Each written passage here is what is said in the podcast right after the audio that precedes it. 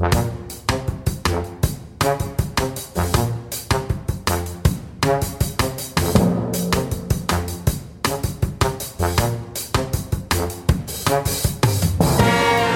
to the History Film Club. I'm Alex von Tunzelmann, a historian and screenwriter. I'm Hannah Greig, a historian and a consultant to film and television. And today we have a very exciting applicant to join the History Film Club. We have Matthew Page. Matthew's a writer, speaker, and independent scholar who's been researching on screen adaptations of the Bible for over 20 years, and his new book from the BFI is 100 Bible films. Welcome, Matt. You've watched 100 of these things. Yeah, well, at least quite quite a few more actually. Even more. yeah, there's, there's, about 800, so I haven't watched all of those. Wow, so, wow, that's a lot. But yeah, there's there's at least that many out there. My goodness. Well, how amazing. I mean, obviously, we can sort of start off by asking you, what's your fave? Well, that's a really difficult question. I mean, that's one of those questions. If I could answer that, I probably wouldn't have had to write the book.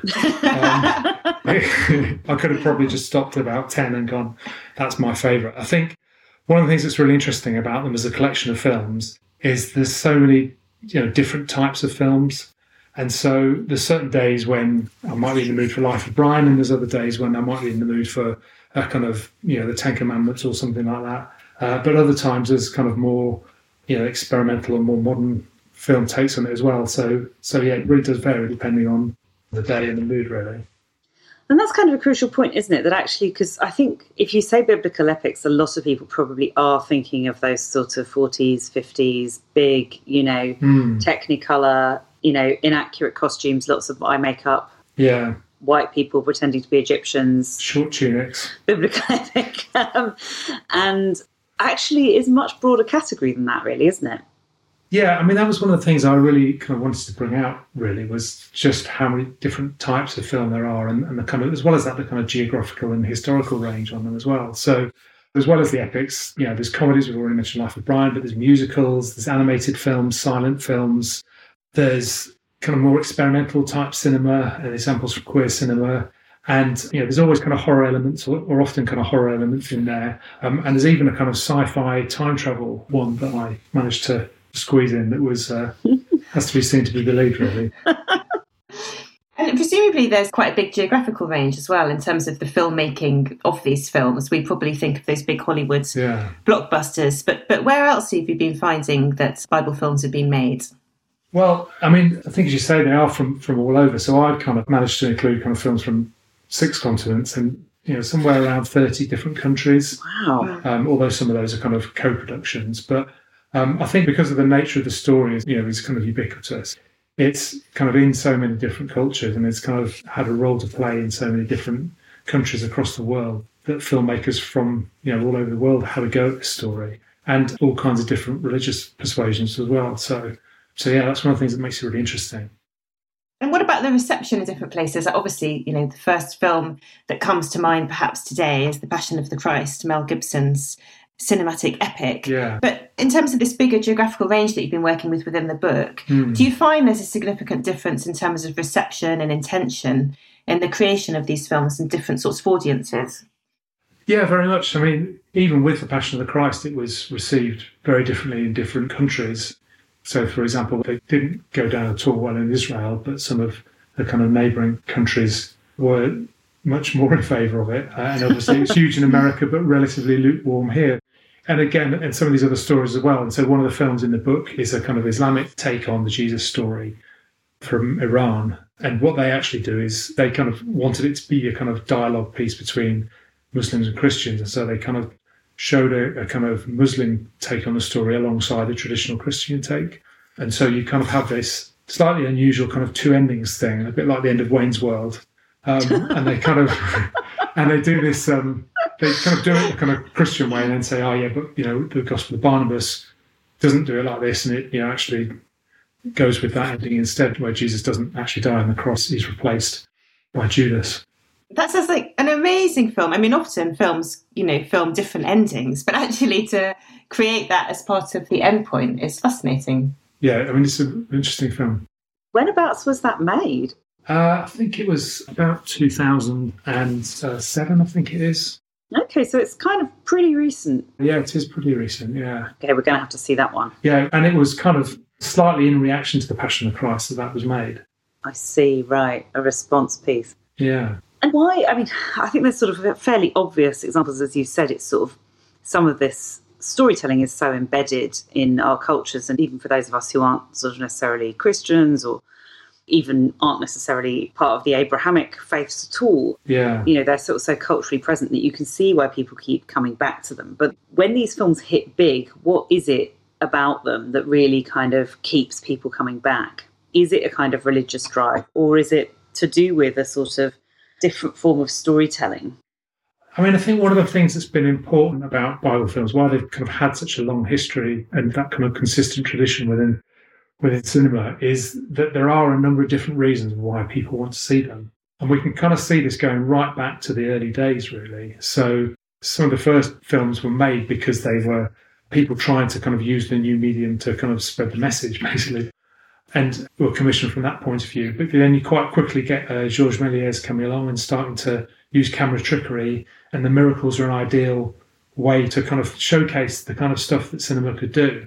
And that tradition of the kind of spectacle and the special effects and everything has continued to be a, a significant stream that they've been able to kind of produce spectacular things. So you get DeMille passing the Red Sea and some of the other kind of special effects he uses through to CGI in the kind of more recent films like Darren Aronofsky's Noah. But you do also have this kind of more of this kind of Mel Gibson element where it's about mobilizing Christians and almost setting it up as a kind of test of you know, are you faithful? And this is an evangelistic opportunity, as he called it. And it's also it's the thing of when stories are known, there's always an audience for them, and people already know the story, and it's always much easier to to sell existing known stories than it is to come up with creative things. And so, for all those reasons, really, filmmakers are drawn to them, and it then means that you've got kind of maybe four access points for audiences rather than just one good old existing IP filmmakers love. Yeah, I suppose yeah. this is you know, God's own IP. Well, yeah, exactly. you know, there's no better uh, pre-publicity material than the biggest selling book of all time. Absolutely. I mean, yeah, even more than Agatha Christie. I mean, yeah. so yeah, I mean, and I totally see what you're saying. I think it's very interesting how the visual effects keep people coming back. But also, isn't mm. there a mm. bit of the element of sex? Because clearly, in some of these sort of yeah. 50s ones, you know, I'm thinking things like Solomon and Sheba or Samson and Delilah mm. because it was a biblical film, they could get away with some really quite sexy bits and some yeah. very, very small costumes. And this was probably a bit motivating as well, right? That you could sneak it in. Oh, definitely, yeah. And, and particularly during the kind of Hays production code era, it was because it was the Bible, it was kind of given a bit more leeway. And so, as you say, those films particularly were able to kind of trade on this. Well, you can't ban this story; it's from the Bible but really pushing the envelope in terms of what was acceptable in terms of sexuality at the time. And I mean, Charlton Heston seems to star in quite a few of the 1950s yeah. ones. And um, as my husband said, well, his jawline is chiseled by God. So, you know, that's why he's a religion in himself. Yeah. so. Well, also, I was interested that you said in the intro about sort of, you know, queer versions of this history as well. This mm. reminds me because I do love to show my screenwriting students when I'm trying to teach them about subtext. I always show them that scene from Ben Hur, where Charlton Heston playing Ben Hur, Judah Ben Hur, um, meets, I think, is it Messala, who's his childhood right, friend. Yeah. And they have like the most incredibly gay conversation, which I think was scripted by Gore Vidal. Yeah.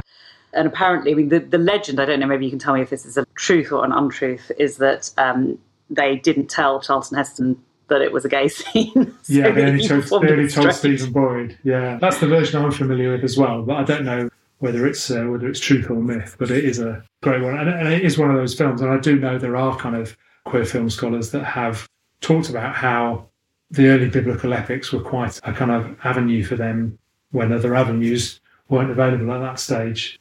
And there are more overtly gay films as well out there, particularly The Garden by Derek Jarman uh, in mm. the 1990s and also to a kind of slightly lesser extent, but there was a kind of 1922 film by Alla Nazimova. You know, there was all kinds of rumours about her, and it's kind of thought to have been a bisexual. And that's a film that you know very much wears its kind of its sexuality on its sleeve, I think, you know, within the, the kind of some of the confines of its day, although in the 1920s things were a bit more open than they were in the 30s. Yeah, pre-code. Do what you like. Yeah. yeah. and, um, she's amazing, actually. In fact, any listeners to this podcast that want to go and Google Alla Nazimova is yeah. amazing. Very, very interesting life. It was a Salome, that one, on Salome. Very loosely based on Oscar Wilde, but some just kind of fantastic headdresses and sets, all these kind of incredible Art Deco sets.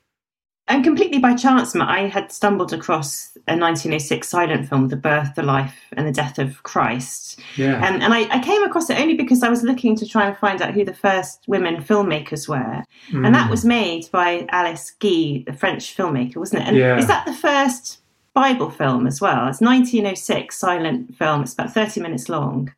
Is that one of the earliest? It is one of the earliest. There was quite a few more um, before then. But yeah, that's a really good film. I think it's quite groundbreaking in terms of some of its technique as well. Um, I wasn't kind of able to fully go into all that in, in, the book, but just some of the things she's starting to do with the camera and some of the innovations in terms of kind of depth of field and movement around the camera is really striking. But the earliest of all of them was 1897. Oh, wow. But those first couple from 1897 are now lost. So the earliest one I talk about is 1898, mm. um, which was, and all three of those were kind of passion films. And then there are a few more passion type films. And then there's a 1902 one with uh, with Daniel in Daniel in the Lion's Den. And so, you know, you've got the kind of using the jump cuts and, and the kind of actual lines in there um, to kind of create a bit of, bit of drama. and around the same time, there was this kind of evolving film from Pathé that ran from, I think the first version of it they made in kind of 1898 but they kind of kept evolving it and sticking different bits in and reshooting bits. And so it kind of ran between 1898 and 1914 was the last one of those. So really interesting as well. I always marvel at the length of cinematic history, and it seems like such a simple point to make, but mm. we just tend to presume it's a modern contemporary media, but actually it's over 100 years old now. It's just, there's yeah. so much kind of change, and not just in technology, but just in terms of spirit and audience. And so taking us right back to the start, to those 1890s productions. Yeah. It's fascinating. In terms of the history that's on display, I think, again, it's interesting you've got the the stories themselves, but because it's been there for so long and so consistently, you also kind of see that reception history of how these stories are, have been understood. And you can kind of go back and look at the films from 120, 125 years ago, you know, and see how differently they're telling the story compared to how we tell it today and the different kind of liberties we take with it. And some of that's because of technology, but a lot of that is, is actually about changing social attitudes as well. I mean, an extraordinary evolution, really, to go from mm. what you're talking about, which sort of sound basically, I mean, I think you say this in the book, sort of rooted in passion plays and a kind of much older tradition of biblical storytelling, these kind of yeah. very early films. To go from that to, you know, we've got to talk about him, Cecil B. DeMille. He's really, I suppose, who I think of when I think of biblical epics. Yeah. You know, so much creating this Hollywood language of them on an enormous scale, huge budgets, mm. you know, quite sexy, a bit of moralizing, and an awful lot of pretty much straightforward entertainment. How do you think Cecil B. DeMille became so kind of associated with this, you know, creating this language of biblical filmmaking? Well, what's surprising is that he got so far through his film career before he'd even made one. And so I think he'd made out of his first 50 films or something, I think only one of them was a biblical film. But he then made The King of Kings in 1927, The Sign of the Cross in the 30s, and then Samson Delilah in the Ten Commandments. And he seemed to kind of hit that stride. And that now is what he's remembered for. Whereas, you know, in the mid to late 20s, he was, you know, doing kind of parlor stories and westerns and that kind of thing. And that was what he was known for. And I think there was this vein running through him that um, that that genre just kind of suited who he was and his upbringing. So I think he had uh, his father was a minister and his mum was a kind of stage show performer. And you kind of see those twin influences at play through his films. People often think that he's kind of being cynical in terms of how he's using the kind of the sex to sell the morality or the morality to sell the sex. But actually, I think it might be a bit more of a kind of a real thing for him that he didn't see those things in tension because that was his life. And they just kind of sat comfortably alongside each other for him. And as a result, we get these huge epics with this kind of sexual content alongside him, you know, moralizing about following the laws of God as well as these kind of political themes that he bends the stories towards. Alex, when you when you introduced that and you started saying it's possible not to talk about dot dot dot, and you said Cecil B. DeMille, I thought you were going to say the life of Brian. so I thought, well, if we're going to talk about Bible films, then surely the film that we have to talk about is the life well, of Brian. I think, well, yeah. I mean, in a sense, and Matt, I'd love to know your thoughts because you know, as you say, obviously a lot of these films, like you know, during the Hays Code period, mm. which you know, for any listeners that aren't familiar with, is when there was sort of quite heavy film censorship for morality reasons in Hollywood. So, you know, obviously there was an attraction ending biblical as you say, we could sort of sneak in a bit of nudity or whatever under this kind of aegis of it being morally improving. That ends, you know, really by the 1960s. Yeah. And, you know, I suppose that does change what a biblical film is, right? It doesn't anymore have this function. And you do see a sort of drop off of the big Hollywood ones mm. as the 60s carry on into the 70s. Yeah. You know, so Life of Brian actually comes in, I think, as well. Does, you know, does the biblical film reinvent itself as something new for a different era. I think you certainly see that in the 70s because you also get Jesus Christ Superstar in the 70s mm. and a few others. Um, and, and so both those films are much more kind of questioning and aren't so much kind of doffing the hat and are using more creative forms as well from a kind of cinematically. So you have the, the kind of rock opera of Superstar and you have the parody and the, and the humour of Life of Brian. And I mean, Life of Brian itself obviously trades very heavily on the biblical epic. You know, there's an awful lot of parody in there.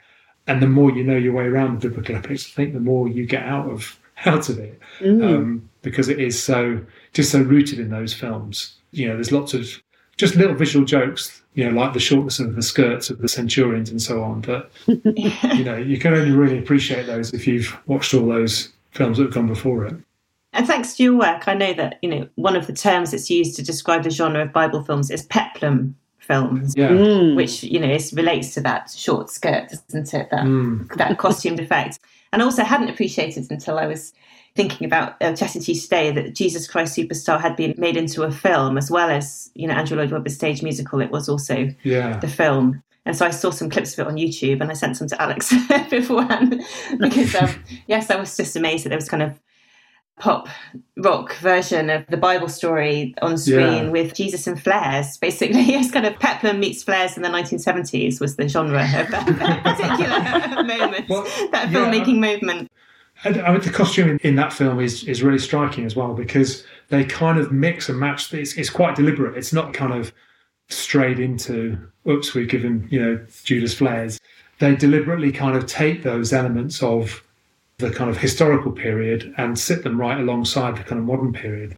If you've not seen the film, for those people who haven't seen the film, at the start you get this kind of bunch of uh, kind of students getting off a bus, modern day students getting off a bus and kind of taking the props off the bus, and then they go and kind of perform this thing. But for almost all of the film, the musical is performed as if you are then watching a film to the extent you kind of almost forget about that opening scene except it kind of has this thing where it deliberately kind of jars you out of the kind of the epic and the, the sword and sandals and, and back into the into the modern day. And it's really interesting how it never really lets you sit in either groove. You know, it's constantly jumping between one and the other and making you kind of think about that. And that makes me wonder about sort of a fairly substantial issue around biblical ethics, which is one of sacrilege mm. and offence. I mean, obviously, Life of Brian, I'm sure lots of people know, did cause quite considerable offence yeah. at the time, even though, of course, you know, Jesus is a character in the film. Brian is not Jesus. Mm. Brian is a different character. Jesus, he only appears in the background, a bit like in Ben Hur. Uh, yeah. You only sort of see him from afar. Um, I mean, offense, like obviously some of these films in the 70s and the 80s, you know, and including The Last Temptation of Christ and things like that, are setting out to be really quite challenging mm. from that point of view. But, you know, is that sort of part of what the Bible film becomes, is actually a sort of provocation uh, I think it doesn't. It doesn't really. I mean, certainly since the kind of 70s, there's kind of been that continual thread of people wanting to challenge the story, wanting to explore the story, because it is so powerful still, both in the UK and in America and, and many other countries around the world. So there is also a kind of people wanting more artistic freedom on the one hand, and people being uncomfortable with that on the other hand because it's an important story to them. And so, you know, Life of Brian, as you said, was controversial as was Last Temptation of Christ, but uh, there were also complaints around um, uh, Jean-Luc Godard did uh, Hail Mary, which was kind of about mm. about Mary kind of becoming pregnant with Jesus. And in our own day, you know, we know the kind of controversy around Passion of the Christ, which was from a from a slightly different angle. But there have been other films as well. I mean, I, I don't talk about the Stewart Lee Jerry Springer the Opera, but obviously that's been controversial in recent years as well. And there are others besides. And I think it is that thing of part of the reason that the genre is popular is because people do really hold to it and people do consider it important. And for some people, that's a good thing, and other people, that's a thing that needs to kind of be explored. I mean, I don't think with Scorsese and Last Temptation, I don't think he was setting out to try and make a controversial film and, and stir up that way. I think it was just part of him exploring his own upbringing and his own the, his mm. own kind of tensions he feels. And 30 years later, he's still making silence and still exploring those those kind of issues as well. Well, I mean, here at the History Film Club, we love to find out about films that we, you know, might not have seen before or necessarily know that much about. So, if there was one film that you think has sort of been forgotten amongst your hundreds Bible films that our listeners and the members of the club should watch, what would you suggest? What would be your top choice for us to to look at? Right. Well, I wouldn't say it's been exactly forgotten, but I think perhaps the uh, yeah perhaps the one that is the best film and certainly one of the most interesting films is one by the Italian director Pier Paolo Pasolini, and it's called uh, Il Vangelo secondo Matteo, uh, which is the Gospel according to Matthew. And this was a film that was made in the 1960s, kind of at the end of that peak biblical epic and era. And he takes things in a completely different direction. He was a Marxist, he was homosexual and um, atheist, and he'd actually had a kind of run in with the, the Catholic Church over another film he'd made for supposedly being kind of blasphemous, but incredibly mild by today's standards. And somehow he was inspired to try and bring together two of these tensions, this kind of Christian religion and Catholicism, which was very strong in Italy in the 1960s still, and his own kind of political leanings. And he kind of brings all these elements together, as well as quite an interesting approach to some of the, the kind of textual issues around the gospel. So, for example, with the Sermon on the Mount, rather than just doing it all as one kind of sermon up a big hill, you kind of see the camera cutting, focusing on his face, but the background changing and the time of day and the clothes and stuff he's wearing to reflect, you know, the fact that either he would have had to have done it a lot of times, or the fact that it was probably composed of various other bits of smaller teaching brought together.